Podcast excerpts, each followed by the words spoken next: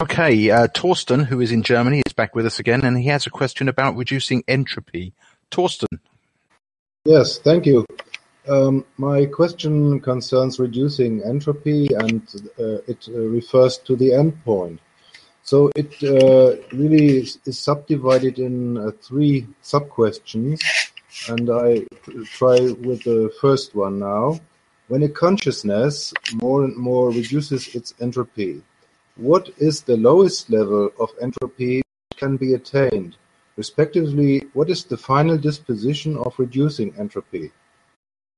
How low can you go in entropy? Well, I think entropy is very much like absolute zero or the speed of light. You know, you can only go so far. You're not going to probably get to zero entropy. Probably doesn't exist. You just can can um, asymptotically approach that perhaps, but I don't think you'll ever get there. I believe that's a that's a mark that like getting to absolute zero in temperature. You can never get there, but you can get closer and closer and closer, but it's not a point that you'll ever be able to get to because eventually you'll be at you just your your process of getting there will add enough heat to keep you from getting there. So it's it's that sort of thing. Um, so, but we can obviously make a lot of you know a lot of progress. We are so in the early stages of our evolution. We have so much further to go in becoming love than where we are right now. It is such a long path that we have. It's why it's hard to imagine that that can take place in you know like just a decade or maybe even two. We've got a long, long way to go.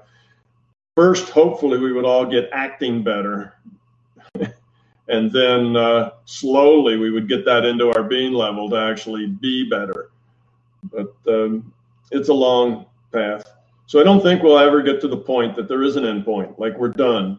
Again, it's not a fixed system. There's not just n individuated units of consciousness, and as they all grow up, then we're done.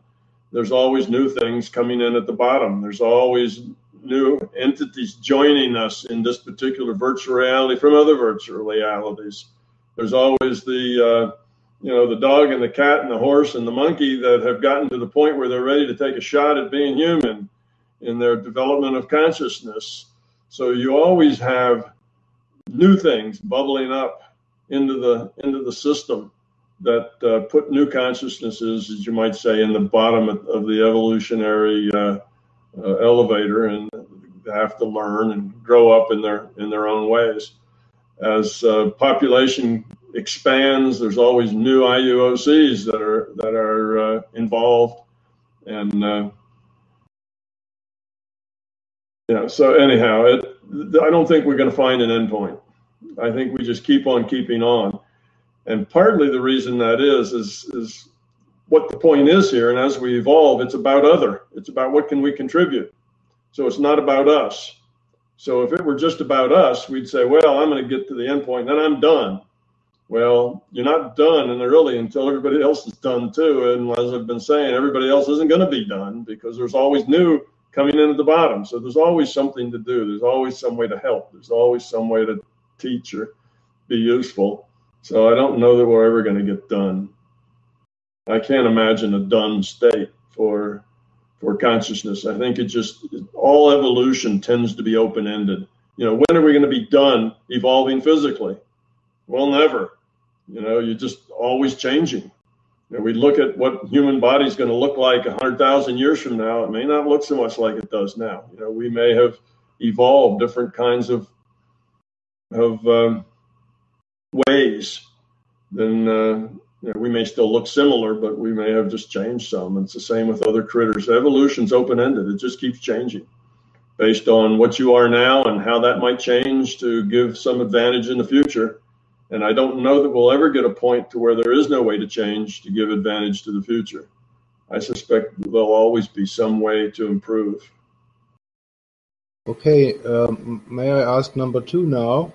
That uh, is if uh, consciousnesses uh, are quite close uh, to some kind of endpoint of lowering entropy, do they still differ from each other or do they become more and more similar?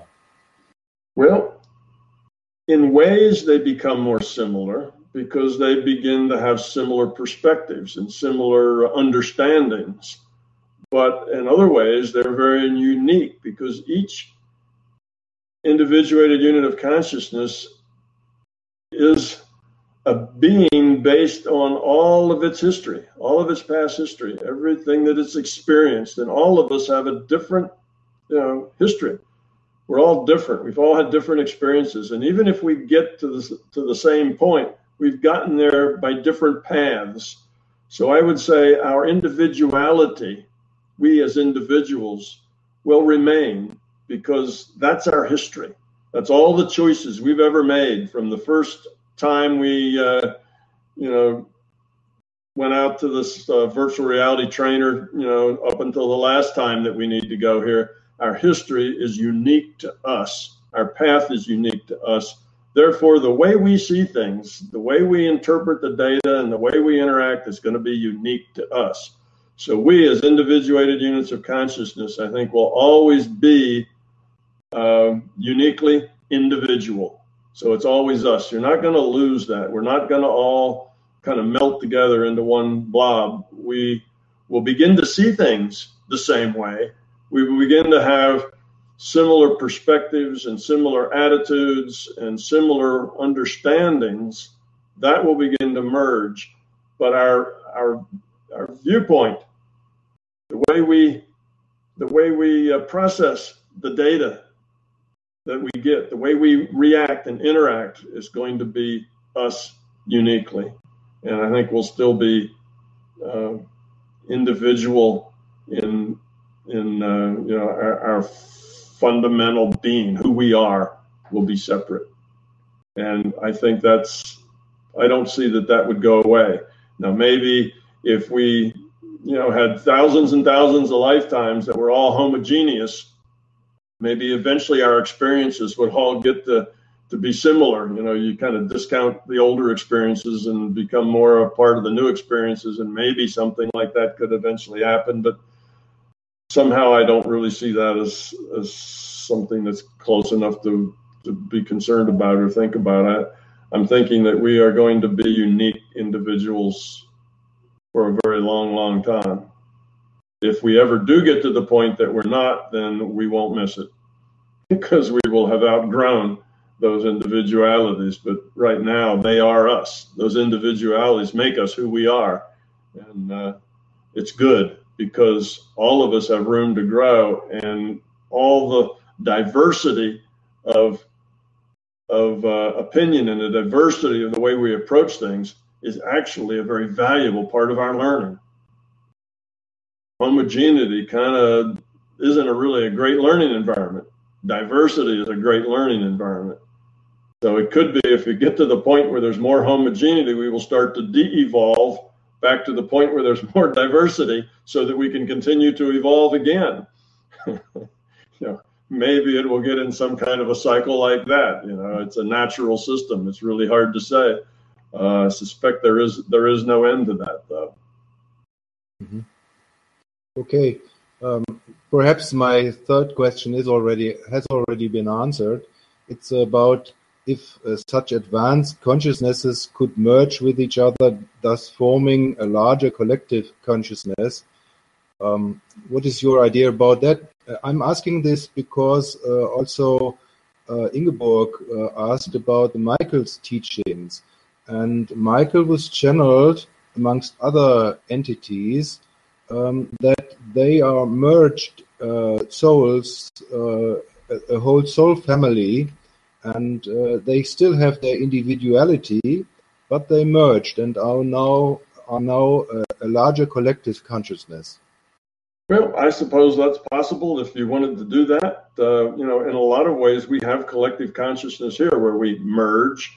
You know, we merge at the cultural level where we have a cultural collective consciousness um, we merge at the species level. We merge uh, even at the uh, sometimes at the family level and at the work level, where we take on characteristics of the people that we work with, or the people in our family, uh, people in our culture, and we tend to think alike with them and have similar perspectives. So that kind of emerging is going on all the time, and I can see that a group of consciousness may may become collective in that sense, but you see, they're still individuals. Yes, they're collective, but they're still individuals. So, you know, it, it would be a matter of semantics whether you call that one mind or just many, many individual minds who are all very good friends, you know, who are all working cooperatively together. You know, well, what's the difference? There may not be a difference. So many minds working cooperatively together may have the same may have the same um, characteristics, the same look and feel, the same results as you know many minds merge together. I think it's just a matter of language. So as you as as this group of people and you know the, the channeled the channeled group uh, describes themselves as a as a merged entity. It, we may not uh, necessarily interpret that to be literal. It may be figurative in the sense as they work together, they cooperate, and they are so cooperative that they anticipate each other's needs and wants and where each other is going, and they all contribute. And it's just like one thing, you know, like a team, right? A team, a really good team acts as a single unit. Everybody in that team knows their job, knows their part, and what part they play in it. And nobody has to tell them when to do what; they just do it. And uh, you could say that that team is a single thing. It's made up of individuals. And I suspect this is like that. So it's not so much you're giving up any free will as you are connecting with others and sharing. And perhaps indeed that may be the, you know, what I was talking about earlier when I said we are going to evolve to be a one family, to be one entity, if you will. But it'll be made up of billions of individuals, all with free will. But if it's cooperative and sharing, then we will act in many ways just like a team. We will act like one entity. So we're not going to be like the cells that were single cells, and then they were multi-celled critters, and then they were multi-celled critters with cell differentiation, and so on. Well, there you have all the cells that are cooperating, kind of fused together, shoulder to shoulder, you know, all part of this physical organism. Well, we as we grow up aren't going to be fused shoulder to shoulder with all the other people into one organism because that's not the way humans do it. We humans are going to be individuals with individual personalities and individual paths, and we will have our, our own diversity, but we may work together, play together, connect with each other in a way that we also act as a single entity, just like a team does. We will be team humanity, and uh, there will be lots of room for everyone to exercise their own interests and their own free will and still be part of the collective. That's a hard thing for people to imagine because when we imagine being part of a collective, we imagine being given an assignment. Here's your job. You're part of the collective. You know, go do this. And that's not the way it is at all. It's not that. That's what happens if you're fear based and everybody wants to make sure they get theirs. But in a truly, in a team, you don't have that sort of thing. Team members aren't just here, this is your job. Team members have to earn that job. You know, if you're part of a very tight team, it's because that's your expertise and that's what you're good at and that's what you enjoy doing. And you and the team make a whole thing that really works better than any of you could do by yourself. That's what makes a good team. So we as humanity could become that kind of an organism that would seem like we could tell other people in our mental states as we travel around through the larger consciousness system and interact that we're team humanity. You know, we uh, we all used to be in the same virtual reality, and now we're one uh, one mind, but individuals still. And uh, maybe that'll be the case someday.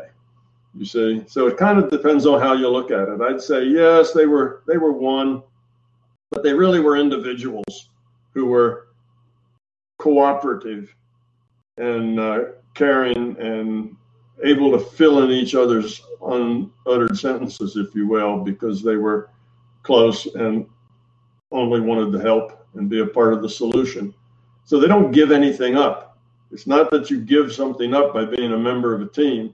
Actually, you get something from it because you and the team can do more, can expand more, can go into and accomplish more than you ever could individually. So it's not a it's not a, a, a jail or boundary when you join a team. It actually stretches the boundary and gives you more experience and more choices, not less.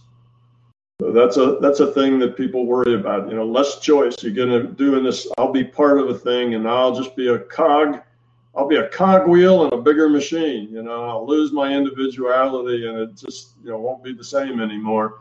And that doesn't happen with humans. That doesn't happen at our level of consciousness. We will always be our individuals on our individual path, I believe, but we will be cooperative.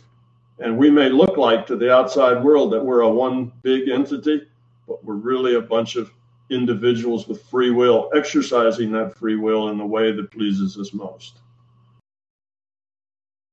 Okay, I was going to th- see if Torsten had anything else to say, but I think he's good. He's got his answer.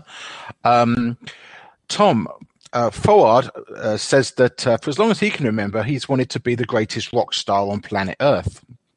Good, good, good goal. Um, and he wanted to write the song that would actually change everything for the better. But then he realized his job was a much bigger one than he thought. He wants to become the greatest rock star outside of this PMR, writing the most beautiful melody that could be listened to by all and everything within the largest consciousness system. So, with that in mind, is there something like musical melody in the out of body experiences world? Is there a need for music in the NPMR?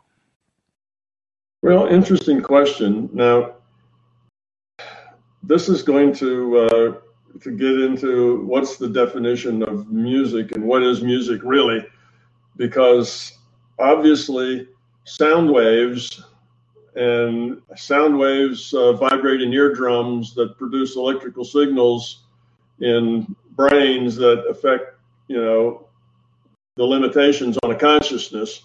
That's a physical process, and hearing, um, you know, music is a is a uh, physical process. And when you go someplace where you don't hear, you don't really have ears, then hearing music becomes problematical. But I think that's because we have a very narrow definition of music, that music is acoustic waves of a certain sort, of a certain pattern, that that would be music. But if we take our definition of music to a, a higher level where music is a we say, a medium for creating mood and thoughts and feelings and understandings. That it's a it's just a medium for doing that. Okay now we've now we've reduced it kind of to the feeling level to what it gives us at the at the core level at the being level. What is what is music to us? Not by hearing not at the physical level but at the being level what's its impart there. And if we take that, then yes, indeed, there are things like that in the larger consciousness system. But it's not music in the sense of we hear sound and we hear notes and there's tonal scales and there's atonal scales and there's high C and there's, you know, E flat and there's all of this and it makes up music. Uh, it's that's kind of a physical process that has to do with sound waves and frequencies and things that are just just here in this physical reality. But if you're talking about emotional states and affecting feelings, then yes, there are things that are very feeling centered. Sometimes they're visual, which makes it sound like now we're talking about painting or the visual arts uh, as opposed to music. Here, those things are separated by our, you know, the, the visual arts, the literature, written arts, music, you know, the hearing. So our senses, we probably even have the smelling arts. You know, there's aromatherapy, right? Aromatherapy. You know, maybe that'd be the smelling arts. You know, each of our each of our um, senses can be manipulated in ways that causes us to have feelings, to have certain ideas and thoughts and makes us feel good or feel bad. So massage, you know, that would be a kinesthetic art, right? To uh, to be done. Well, if you take all these art forms and say, well, that's all physical, it has to do with our physical senses. But take all of those together and what's similar about them? What's similar is the feeling connection, what it does to us, what we get out of it, the states it puts us in. That still exists. And it may exist for us if we say, let's go out of body. Now, in an out of body state, you can see things and be moved by them. You can hear things and be moved by them. Right? You can feel things and be affected by them, but you're interpreting data as sense information. You're interpreting that data in terms of sound, in terms of vision, in terms of feeling, because you live in this virtual reality and that's how you interpret data in terms of senses because that's how you have learned to interpret data.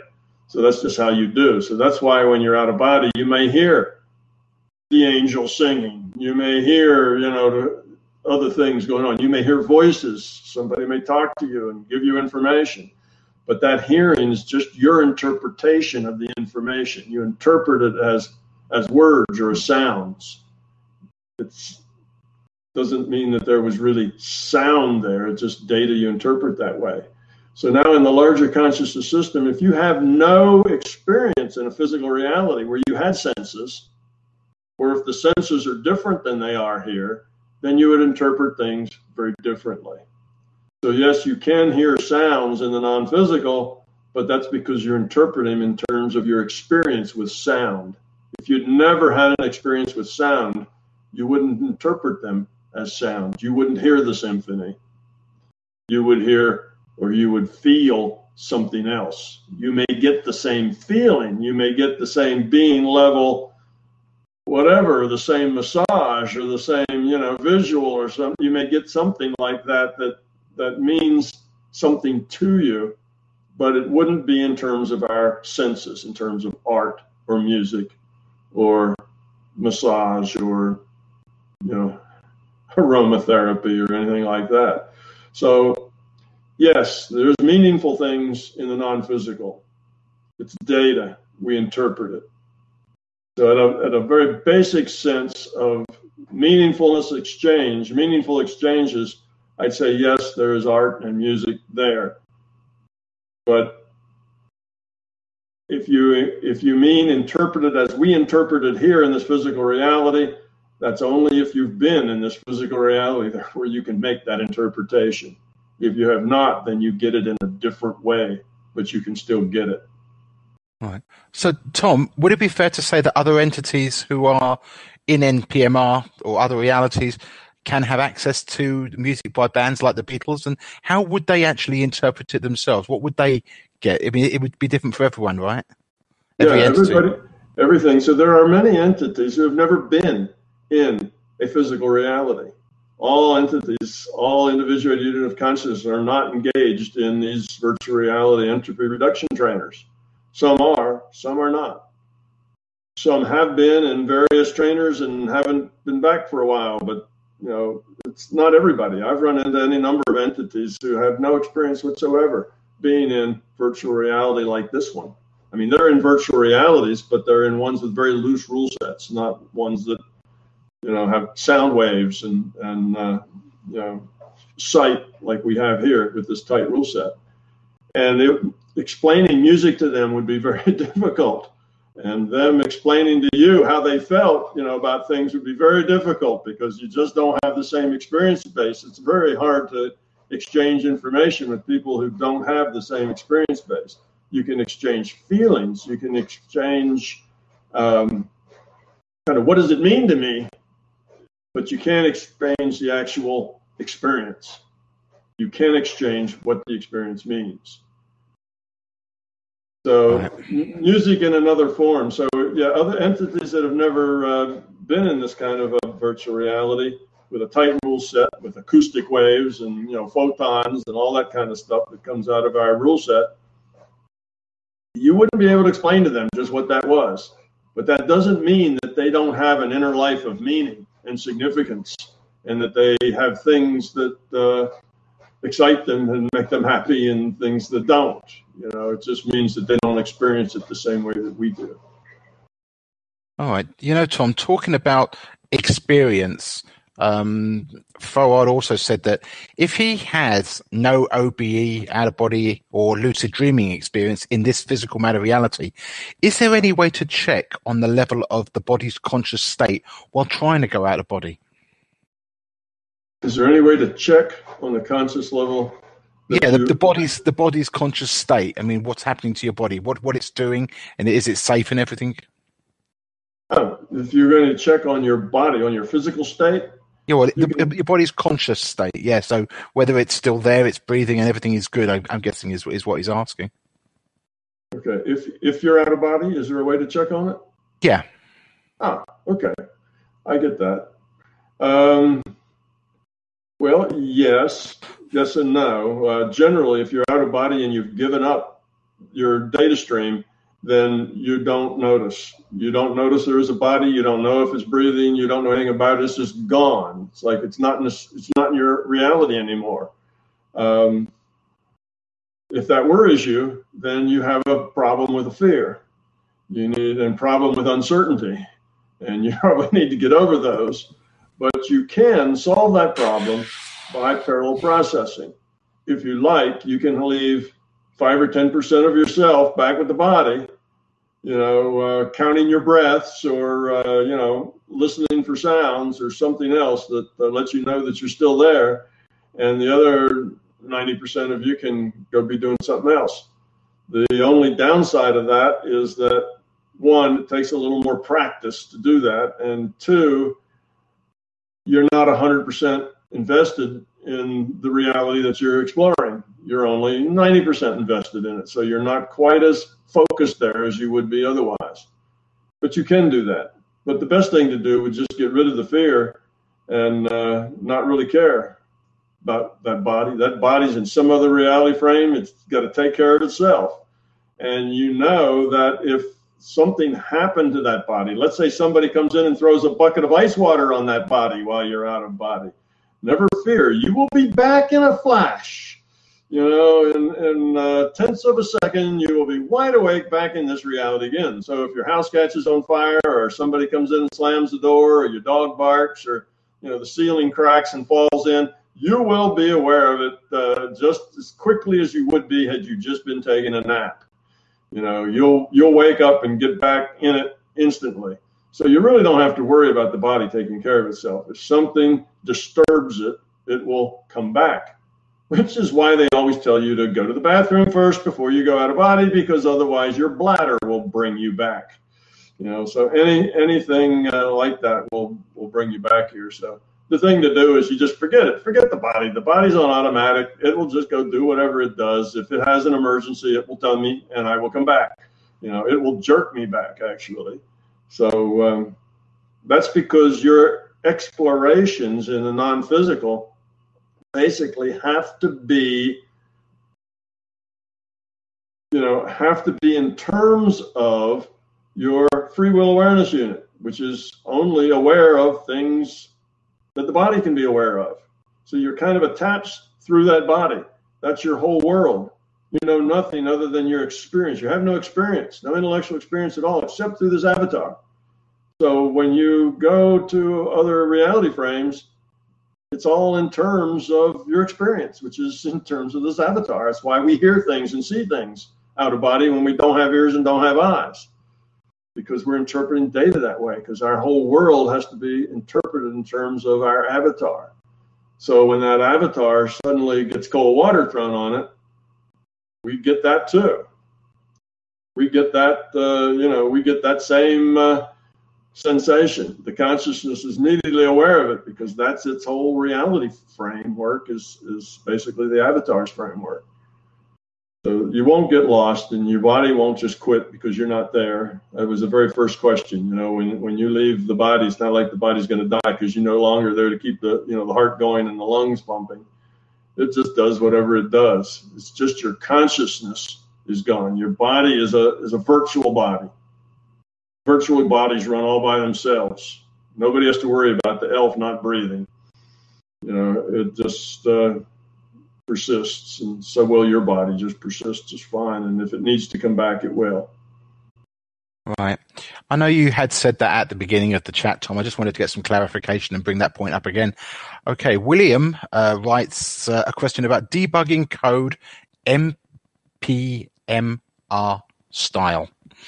You have mentioned in several previous interviews that early in your career you started developing the ability to efficiently debug code while in an altered or meditative state, which allowed you to quickly pinpoint the troublemakers. With today's traditional software projects weighing down at least several hundred thousand lines of code, I could see this being a very useful skill indeed. Would you mind going into a little bit more detail of your processes and share some practical tips for us poor individuals still stuck with log files and breakpoints? yes. Well, you have to have a way of of uh, recognizing various lines of code. You know, because if you look at a line of code and you can't recognize it, knowing that there's something wrong with it won't help you. If you don't know where it is in the you know in the in the hundred thousand lines, if you have no idea where that line is, well, I guess you could look for that line, but still, that gives you a hundred thousand lines to look at in order to find it.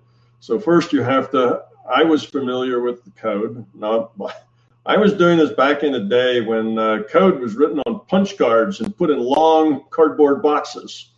And I had about four or five boxes worth of cards. Each box, I think, was, I don't remember how many cards it was. I don't remember 2,000 cards or something like that in the box. And I had like four boxes.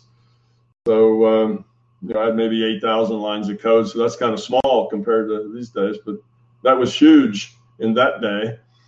But um, anyhow, I knew every line of code because I had written every line of code. Every line of code had been typed on a card punch and then verified and so on. So I knew what every line was in there and exactly where it was in that in those 8,000 cards. I could very quickly find that card with that line on it. Um, just because I was that familiar with it. I was a graduate student and I, you know, I lived and breathed you know that uh, that code. That was my that was my research was all tied up in that in that uh, software. So what I did, my method was to basically scroll through the lines of code just like I was looking at a at a printout. And I would see the lines of code go by and I could start anywhere I wanted to because I was that familiar with the code. So I wanted to start at the beginning. I could start right at the beginning. I just scroll through it and it would be just like I was scrolling on a on a uh, on a printout that would just run by, almost like you can now put your little uh, thumb wheel on your mouse and you just scroll down on your uh, you know on your screen and you just kind of see stuff as it goes by. Well, I could scroll it about as fast as I could recognize the lines and know what they were, and I had an intent that the code that had a problem would be in red all the other code lines would be black, like black ink on white, but I would get red ink if there was a problem in it. So I'd start scrolling through it at a point where I thought, well, it's probably in this section. Well, I'd start at the beginning of that section and start to scroll through it.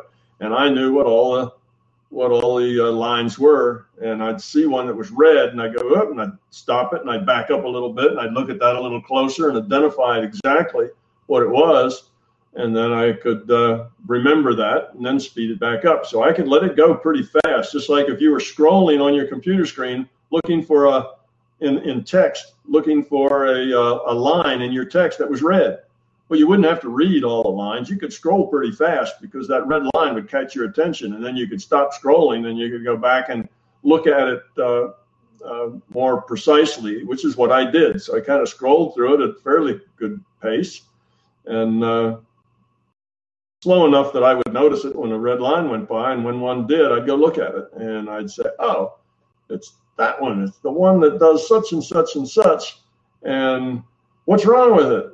And then instead of a red line, I'd get a maybe a red comma or a red semicolon at the end of the line, and maybe it would flash a little bit, and I'd say, "Oh, I forgot to put the semicolon at the end of the line, which tells the computer that this is the end of that statement."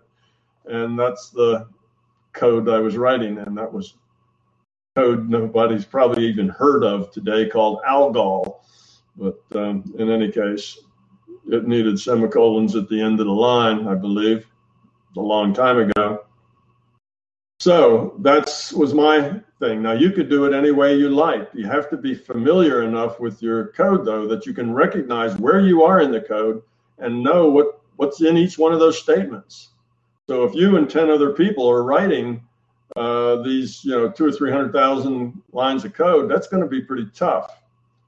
What you'd have to do is you could find the red line. You could scroll through it and say, oh, there's a red line. But now you'd have to be able to identify that red line so you could go find it and fix it. Your ability to identify that, um, maybe you could come up with some kind of code something that would uh, maybe be the you know the last name of the programmer that did it and the uh, you know and something else that you could get to come up you know i did just red. I just used a color because i knew all the lines but you may need some other code that would let you know just where that was in that in the whole program so that you could then find it. I don't know how you'd do that. It'd be depend on how your code was structured whether you could somehow um, let the system tell you a, a, you know kind of an ASCII, a string of ASCII characters that would then allow you to locate the line. That's your own code you'd have to come up with, but that would work. The more complicated it is, the more difficult it is to keep it clear. Just having something red or, or black is pretty simple, so it's easy to keep clear. Getting an ASCII string of characters that define, you know, where it is in 300,000 lines of code could be pretty complicated and maybe a lot more difficult. Okay. Thanks, Tom. I can see the time is running short, so I'm going to move on to this next one. There's two parts. I'm hoping we're going to get through the whole thing. Uh, Radagast on the MBT, the MBT forum writes um, about discovering we live in a virtual reality. He says, obviously, this is a very good virtual reality. The ignorant ones who don't know of magnetism, gravity, or say quantum particles, are pretty much always and forever going to assume that this is a physical matter reality. Yet we've developed technology that has let us observe action at a distance and the immaterial nature of particles. So was it ultimately meant for us to discover that this is a kind of virtual reality? Or rather, is it assumed, certainly by the larger consciousness system, as a high possibility that whatever being should evolve here would eventually logically come to the, the inevitable conclusion that we are living in a virtual reality? And if so, how does such a conclusion change the effectiveness of this virtual reality as a consciousness trainer? Okay. Um, you know, I thought about that too. You know, as I as I, as I uh, pondered some years ago the double slit experiment, I thought, well, one of two things: either uh, this was expected that we would come across this and do this experiment and realize that this was not a objective physical reality, and uh, then uh, later uh, realize that it was a, a computed virtual reality that was kind of a set there for us to discover.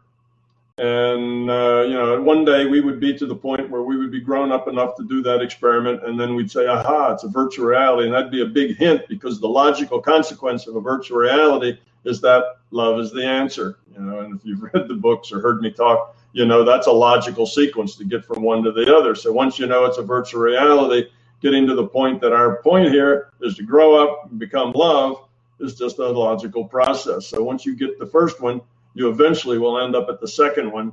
And that would be a good thing for the system to leave for us to trip over that would lead us in that right direction. So I thought, well, is the system being clever or was the system just not necessarily um, paying attention?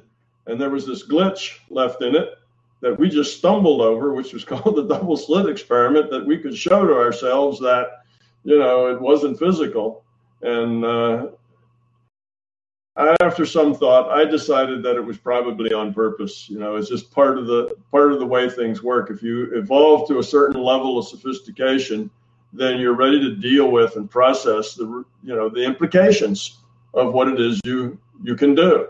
So it's kind of a pointer. It's like if you're clever enough to be able to do the double slit experiment and see that uh, particles aren't really particles, that they're probability distributions, then you're clever enough to see the bigger picture that uh, this reality is not really physical. And then you're clever enough to see the bigger picture that it's virtual and ask why. Who's running the virtual reality? You know, where where is the virtual reality being uh, hosted? And that leads you to why are we here to what's the point? And that ends up with love is the answer you see when you finally get there. So i think it was probably one of those things that we were meant to come across we were meant to uh, get and so far um, you know we have successfully looked at those experiments looked at action at a distance decided we don't want to go there stuck our head in the sand and decided to just go on you know, that's kind of what we've done as a as a as a race anyway. We've just ignored it. It's been around almost hundred years now, and hundred years later, probably 99% of the population's never heard of uh, of the double slit experiment or never question action at a distance. You know, it's only just a very tiny, tiny percent that a hundred years later even knows that such experiments have been done. So uh, we're a little on the slow side. We don't, uh, you know, we don't uh, grasp these these these uh, paradigm shifts too gracefully. We tend to cling to our beliefs and whatever. But eventually, you know, the word will get around and and uh, people will get a bigger picture, and eventually that understanding will lead to love is the answer. So I think this the system set set us up when you're smart enough to do these experiments, you're smart enough to deal with with the uh, you know with the logic that leads you to love is the answer, and you know reality is bigger than just this physical. So I think it's on purpose that we've been left to, to trip over this uh, this problem. and if we spend a couple of hundred years with our heads in the sand trying to ignore it, well, that's just you know it's the way it is. Evolution is a long term process. It, it's not a quick process. Right. Um, I know that this question was kind of posted on the forum and it started a, a rather big discussion and there was a comment that was a, there was a follow-up that had a somewhat related question i don't think you've answered the question so i'm going to read it out tom let me know if you think we have answered it um, okay. They write, if we posit that things have gotten better across human history, may we phrase it that as the interactions between RUOCs in this PMR have become less entropic over time, would it be so to say that it's happened because either A or B? And A is, have we developed social institutions such as laws, political processes, technology, etiquettes, norms, information resources, etc., such that the incarnating RUOCs behave better? i.e., their actions are either more constrained than in the past, or that the feedback they get for behaving badly is more rapidly delivered and assimilated, or B, that the branch of RUOC that has incarnated here on Earth in this PMR has remained, at least at its core, constant, so that over time these RUOCs have learned their lesson and are in fact now of higher quality, less entropic, as when or than when biological life first began here. Okay, well, it's some of it's some of both. Um, you have to, you know, good behavior um, needs to be the result of quality being. So first you need to you need that good behavior to be coming not from acting but from the fact that we are better beings. And that better being, higher quality consciousness comes from growing up. So we have better behavior because we grow up. Now that doesn't mean that everybody who has better behavior has grown up because if enough people do, then you can everybody can get together and say, well, you know, it'd be better if we have laws you know, and it would be better if we take the lawbreakers and remove them from breaking the law, or at least try to restrain them, and so on. So we we get those things because we see that it's better to act civilly with each other than it is for us just to, you know, basically law to jungle, rip off, you know, anybody you can get away with. So it shows our growing up but that doesn't mean that we've had a constant set of RUOCs that haven't changed and that they, in general, are growing up. It just means that we, as a as a whole, we humanity, with our um, you know our shared mind space, there's a certain amount of of humanity that uh, um, you know, as Jung put it, as human archetypes a certain amount of learning that we've gone that just kind of goes with the species now. It's, part, it's become part of our own hardwiring, part of who we are. Um, what, do we, what do we call it? The uh, collective consciousness of humanity. We have evolved. We've gotten better. Doesn't mean that new entities haven't been coming in.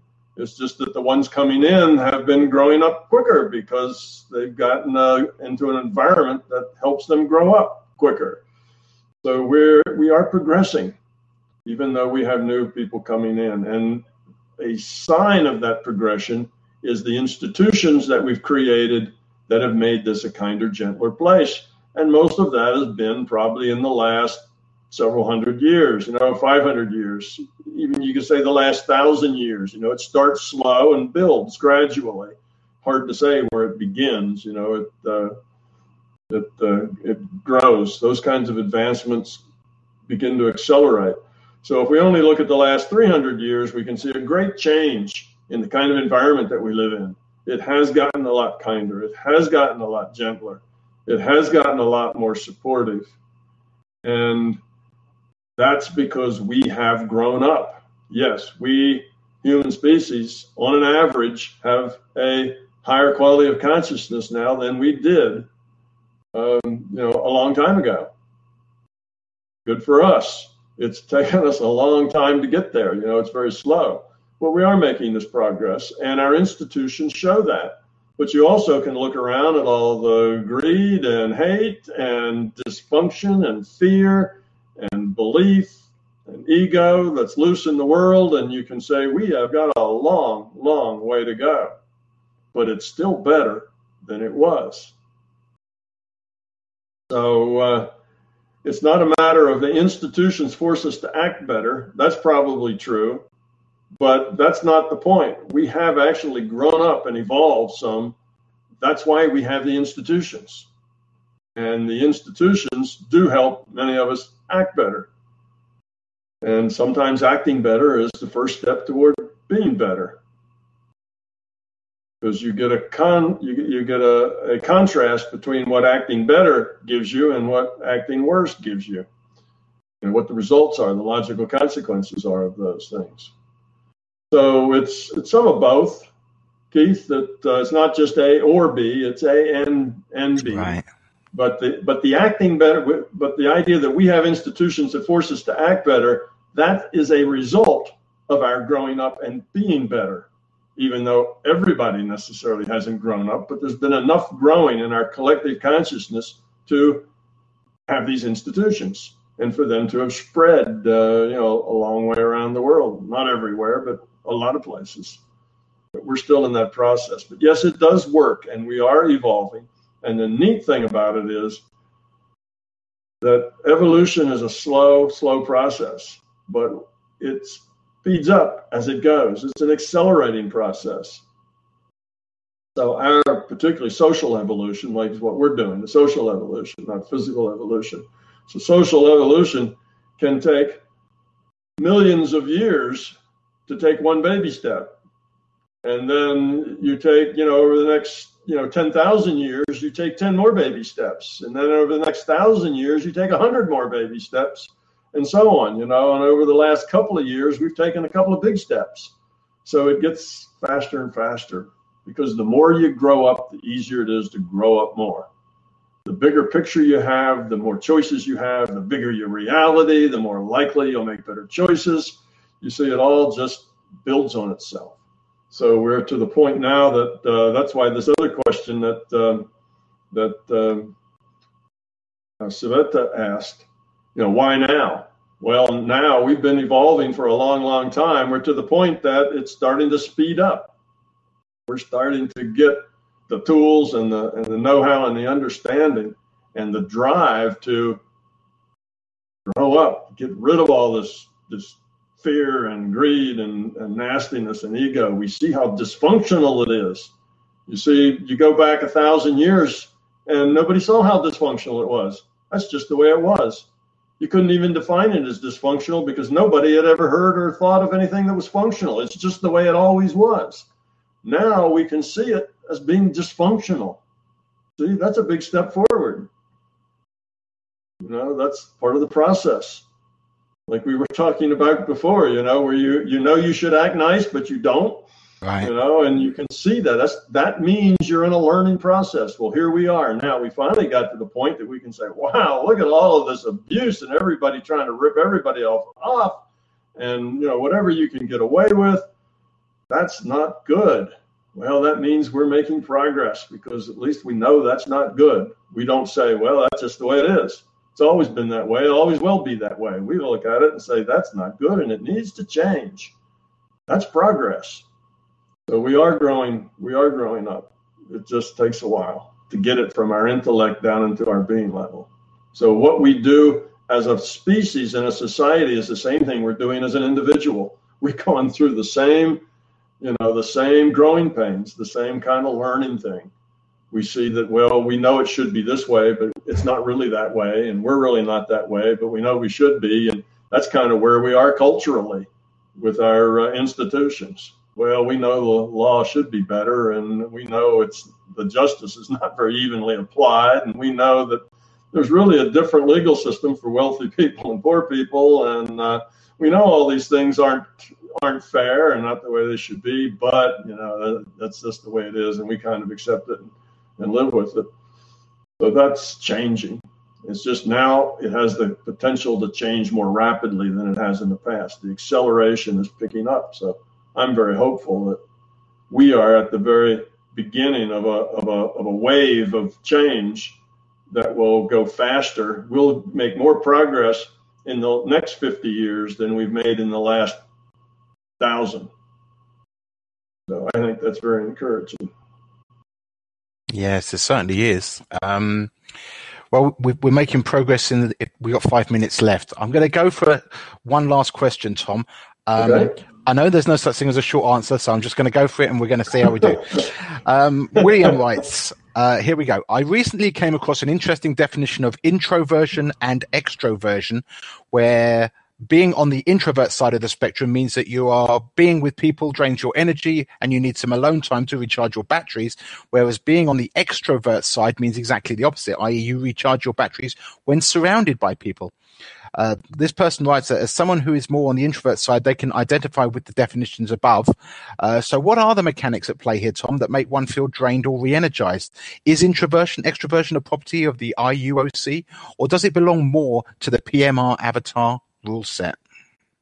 It is more a function of the IUOC.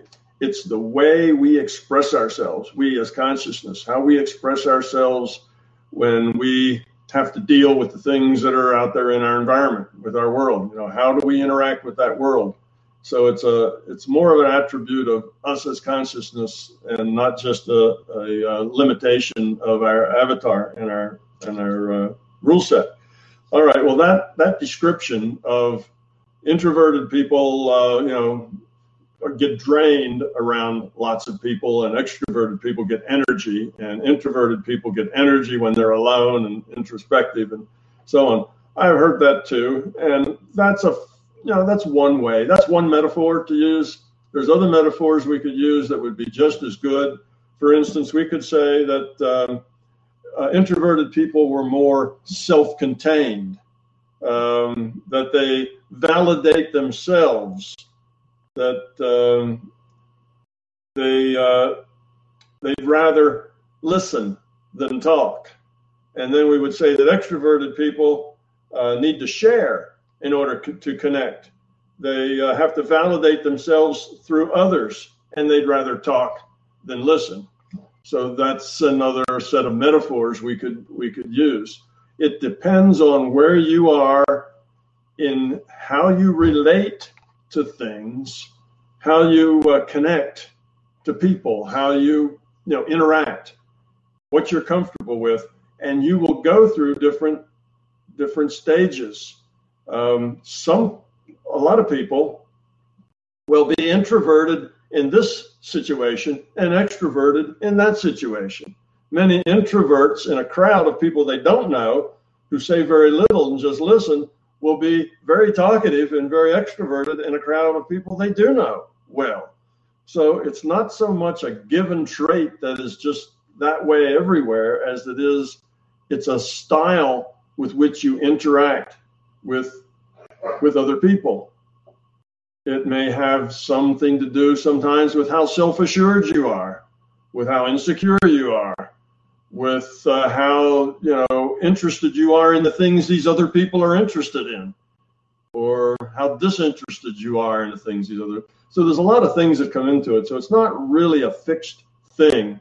And we make it a fixed thing by saying, oh, he's an introvert, he's an extrovert. And we kind of make these pigeonholes and we come up these little metaphors, but don't take them too seriously.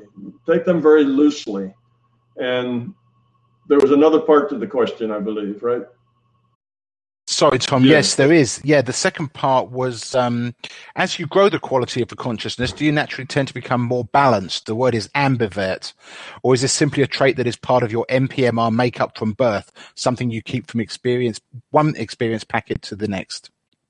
No, it's not uh, that you keep it from one experience packet to the next. It just depends on how you learn to relate to other people. And uh, a lot of it is uh, experience packet dependent, not really IUOC dependent. We might say it's it's more um, uh, free will awareness unit dependent than it is IUOC dependent, individuated unit of consciousness dependent. But uh, yes, as you grow up, you tend to not become one or the other. You intend to become both when when either one of them is more profitable than the other. So if you are in a situation where listening and just kind of feeling the sense of what's going on is the most profitable thing to do, then that's the way you are. You're quiet and uh, unassertive. If, on the other hand, you're in a situation where you have information that really would be helpful to share, and you think it would be very beneficial to people to share it, then you're right out there assertive and you're explanation, you know, explaining and you're interacting with people. So I think as you grow up, you you kind of get to be both in the situation that you know when it calls for it. So you may be uh, you know some of each given the situation and be very comfortable in both very comfortable standing up in a group and and uh, explaining your thoughts to people and sharing, and very comfortable being by yourself, listening, or just uh, you know watching the trees grow. You know, having uh, alone time or, or contemplative time. So I think it's it's everybody probably can be both in various times. It's just that when you grow up, you tend to, to get rid of your insecurities and get rid of your fears. And without the fears, there are sometimes we're contemplative and quiet is good, and sometimes we're standing up and you know um, being extroverted is good, and you're free to do both. If you're driven to each one, if you're insecure and therefore you need to be quiet, or you're insecure, therefore you need to get out and make a you know make a show and uh, and talk a lot and you know it's the same thing. You know, you're being driven from insecurity either way. It just depends on your style of how you deal with it. So once all that goes away with the fear, then you're kind of free to be however it works in whatever context. You're free to spend hours sitting alone in the woods contemplating and free to get in with a crowd of people and laugh and tell jokes and, and be, uh, you know, a part of that as well. So I don't think you become one or the other with experience, and nor do you just come an ambivert. Well, maybe that is an ambivert. You don't become something in between. You just apply each one separately where where it's called for. Right. Well, thanks, Tom. Um, we've run out of time once again, so uh, apologies to those of you whose questions we didn't get around to. Uh, thank you all for being here. It was great to see a full room today. Um, I want to close with a comment from Bill, who joined us today from Northern Ireland. He wrote me a note here that says, Keith, I'm currently implementing Tom's advice for a happy family life, as well as for most other things, i.e., relationships with my children, my wife, and it's a wonderful mindset to be in, and it works like a charm. So, will you thank him for us, please? You know, I think I speak for all of us, Tom, where, whether joining us here today or watching this later on, when we say thank you, as always, for your time, your patience answering our questions questions, and of course, most importantly, your wisdom. Tom, thank you very much. Uh, it's been a lot of fun again today. Well, you're quite welcome. It has been a lot of fun today. I've enjoyed it. We had some really good questions, and uh, yeah, it's really hard to ask Tom Campbell a, a, question to which you get a short answer. I know that the, the, short answers don't happen very often, but uh, I think the questions were really good, and uh, I'm glad that uh, many of you out there, and that's not just the people here, but the people, the, the thousands who will watch it. I'm really uh, pleased that uh, many of you are getting it and internalizing it and getting it at the being level and growing up and your life is getting better and more functional and so on. That's the whole point. And uh, if I'm somehow helpful in that in that uh, uh, process of you growing yourself up, it's not me, it's you making the choices to grow yourself up. If I can be some sort of a catalyst in that process, I am I'm just delighted. That's why I'm here. That's why I spend the time. That's why I wrote the book. So uh, thank you for letting me know that. That uh, that's good.